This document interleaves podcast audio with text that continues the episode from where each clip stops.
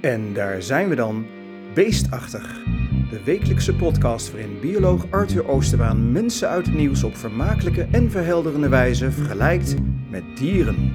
Beestachtig. Nou, ik hoop dat eh, koning Charles en mevrouw Parker Bowles dit nog aan kunnen, Ja. Arthur. dat weet ik ook niet hoor. Dat is, eh, Hallo Arthur Oosterbaan. Dag Erik Hercules. Nou, het was weer een bewogen weekje. Willem, Alexander en Maxima hebben geëilandhopt vanaf Texel naar de andere Waddeneilanden. De Noorse voetbalspits Haaland blijft maar scoren, ook na zijn record in de Premier League. En de president van de Europese Centrale Bank, Christine Lagarde, heeft de rentetarieven verhoogd om de inflatie te beteugelen. Maar over welk mens in het nieuws gaan wij het hebben, Arthur? Ja, ik ga het hebben over eh, de, de koning van Groot-Brittannië, Charles III. Nou, dat- zo mag hij zich noemen, geloof ik, na Ja. de kroning. Ja, Prins Charles, de zoon van koningin Elizabeth en Philip Mountbatten. En eerder was Charles getrouwd met de verongelukte en verongelijkte Lady Di. En hij trouwde daarna met de hofdame Camilla Parker Bowles. Charles is een uitgesproken voorstander van biolandbouw. En hij fulmineerde dikwijls tegen lelijke moderne architectuur. En hij moest jarenlang wachten tot hij koning mocht worden. Hij is nu 73 jaar oud. En de meeste mensen zijn al lang met pensioen. ja, En daar wil jij het over hebben, over die ja, vers bakken, maar toch oude koning. ja. Dat, eh, en nou, er zijn dieren die ook eindeloos moeten wachten voordat ze kunnen schitteren, zal ik maar zeggen. Ah, nou, ik ben En, heel eh, benieuwd met welk dier jij Prins ja, Charles dan... eh, pardon, koning Charles is Koning. Charles, denk Ja, erom. wil vergelijken. En ik wou hem ook vergelijken met een vorstelijk dier, namelijk de keizerslibel, Anax imperator, de grootste libellensoort die in Nederland voorkomt. Keizerslibellen. Ja, Nou, dat, eh, de keizer, dat mocht hij willen dat hij dat zou zijn, die ja, koning Charles. Ja, nou ja, hij is, eh, eh, hij is ook koning van eh 15 landen in het gemene best. Dus eh, ja, het is geen kleine jongen het is eh, een, als het koning. is een vorstelijk, vorstelijke vergelijking, is Ja. het inderdaad. Ja, En je zei de grootste die er in Nederland voorkomt. En hoe ziet zo'n libelle eruit? ja, het heeft een hemelsblauw achterlijf met een zwarte streep over de rug. Een groen borststuk, dat vond ik wel een beetje lijken op, eh, ja, vergelijk met de groene imago van eh, Charles III. Het is een hele snelle vlieger, een behendige jager op allerlei insecten. Hij kan achteruit vliegen, hij Jo. kan stilstaan in de lucht.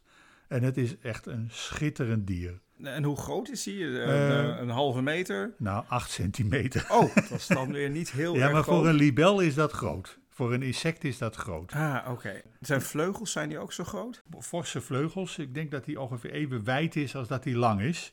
Dus dat zou dan ook 8 centimeter zijn. Dat is net niet het geval voor de oren van Prins Charles. Ja, ja dat is... Eh, eh, er hij worden werd, altijd grapjes over zijn flapoor Ja. gemaakt. Ik vind het wel koddig staan hoor. Ja, maar wat, wat nou kenmerkend is, dat is van hij moet zich... Hij is nu koning Ja. en hij komt als het ware in een ander milieu terecht. Hij was natuurlijk al in een vorstelijk milieu. Ja. Maar nu hij koning is, moet hij echt...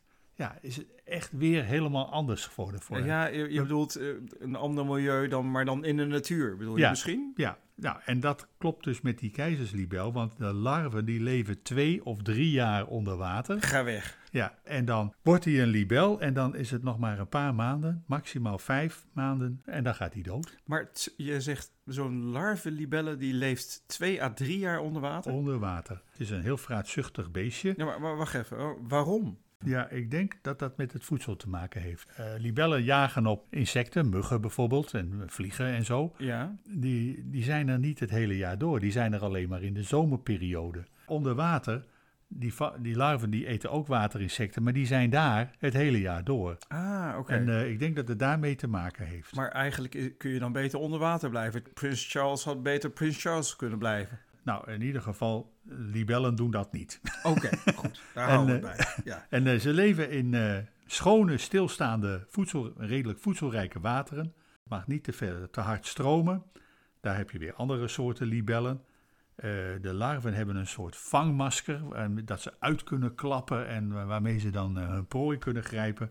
De volwassen dieren hebben schitterende ogen die bijna de hele kop eh, in beslag nemen. Maar dan heb je het niet over de larven, maar over de libellen. ja, de libellen, de Ja. volwassen dieren. Maar, maar mag ik iets vragen, want is er ook een vergelijking te trekken met al die rituelen die we hebben eh, Ja. kunnen aanschouwen? Van dat Ja. lepeltje met zalfolie en de, de stone of scone onder de andere troon. Schotse steen of Ja. zo. Ja. Ook dat klopt wel aardig met de keizerlibel, want dat beest dat gaat, kruipt langs een rietstengel uit het water omhoog, Ja. verheft zich op die manier en kruipt dan uit zijn eigen huid. Ah, Eh, een gedaanteverwisseling ja, letterlijk. en eh, dan, die, die lege huid die vind je terug, dat heet dan een exuvium. Oh. En de, de jonge libel, die heeft dan, de vleugels zijn helemaal verfrommeld, die moet hij eerst oppompen. Dat duurt een hele tijd. Dat duurt enkele dagen. Eerst zijn ze nog zacht en kan hij er nog niet mee vliegen en kwetsbaar, maar op een gegeven moment dan zijn ze hard genoeg. Hij pompt ze op met lucht. Oké. Eh, er zitten allemaal aderen in, daar zit allemaal lucht in en daarmee pompt hij ze op. Oh, het is geen bloed wat er doorheen, Nee, eh, geen koninklijk blauw bloed dat Nee, nee, door de vleugels stroomt. Nee, dat blijft in het lichaam van de libel. Ja. Daarna is hij klaar als libel. En dan heb je mannetjes en vrouwtjes en die paren. En het vrouwtje legt dan vliegend boven het water met haar achterlijf. eh, legt ze die eitjes in het water. Ah, oké. Ja. Klopt het nou dat, dat die libellen, die heb ik wel aan elkaar zien haken in, Ja, in de lucht? En de paring is heel fascinerend. Dat mannetje, kijk, zowel het mannetje als het vrouwtje, de voortplantingsproducten komen aan het eind van het achterlijf eh, eruit. Maar dat mannetje, dat buigt zijn achterlijf naar voren. En bij het borststuk maakt hij dan een klein spermaklompje. En dat zet hij vast op een speciaal orgaantje onderaan zijn borststuk. Dan sommige gaat hij naar een vrouwtje Maakt toe. het ook heel erg ingewikkeld. Ja, en daarna gaat hij naar het vrouwtje toe. Die pakt hij met de, de tang van zijn achterlijf.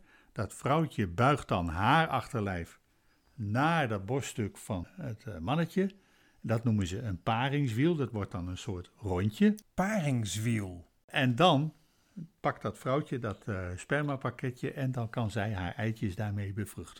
Nou, ik hoop dat eh, koning Charles en mevrouw Parker Bowles dit nog aan kunnen, Ja. Arthur. dat weet ik ook niet hoor. Dat is, eh, ja, dat is maar de vraag. Ja. Maar ik wens ze heel veel plezier.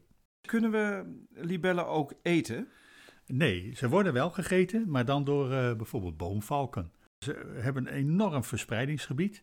Ze komen in Europa, voor heel Europa, heel West-Azië, eh, westelijke helft van Azië, heel Afrika. Dus ze heeft echt een enorm verspreidingsgebied. Het is een prachtig dier. Het heeft ook vorstelijke allure. Ja. Ja. Ken je ook nog mythen en zagen over Ja. de libellen? Ja, vooral in Japan. In Japan is het een zielendier. Dat betekent dus dat de zielen van overledenen terugbrengt naar de familie. Dus vanuit de onderwereld of vanaf het hiernamaals terug naar de familie brengt. Ja, dat heeft te maken met het uit de huid kruipen van... Eh, dat is te vergelijken met een ziel die uit een lichaam kruipt. Ja, maar, maar dat, dat is niet de reïncarnatie, maar de zielen worden dan Terug naar de familie gebracht. naar de familie gebracht. En het is ook het dier van de samurai, de ridderklasse van het oude Japan. Hè. Dan moet je het hebben over het oude Japan. Ja. En eh, je ziet vaak afbeeldingen van libellen op zwaarden en pijlkokers en schilden en zo van die samurai. En waarom hebben ze gekozen voor dat symbool? Ja, dat zou te maken hebben met. Ze vergeleken het heel Japan en dan vooral het eiland Honshu, het grootste eiland van Ja. Japan. Ja, dat lijkt wel een beetje op een libel. De vorm van dat eiland. Je moet wat fantasie hebben, denk ja, ik. Ja, en, eh, maar het, het grappige is, in Europa heb je dat ook. In Zweden is er een verhaal over het eh, Zweedse eiland Öland, dat ook een reusachtige libel was. Ah, oké. Eh, maar dan uiteraard hooghartig probeerde naar de hemel te vliegen, neerstortte, vleugels verloor en toen het eiland Öland werd. Jij ver- vergeleek het uit het water komen van die libellen over die spriet met de rituelen die koning Charles, prins Charles, naar koning moest Ja. afleggen om gekroond te worden. En ja, nu is hij koning. En jij, jij voorspelt eigenlijk dat het niet zo lang gaat duren meer. Nou ja, kijk, eh, gezien de leeftijd, ja, ik, ik wens hem een eh, mooi lang leven toe. Eh, ik heb het idee dat het een hele aardige man is. Ik denk dat we allebei koning Charles ja, veel succes wensen. Ja, En ik zou zeggen, Arthur, tot de volgende week en tot het volgende dier. dankjewel. Tot het volgende dier. Beestachtig. Beestachtig wordt mede mogelijk gemaakt door Skumkoppen 0.0. Geen 18, geen alcohol. En let op, Beestachtig is vanaf nu te vinden op Tesselse Courant Podcast. Zoek het op en volgen wordt op prijs gesteld.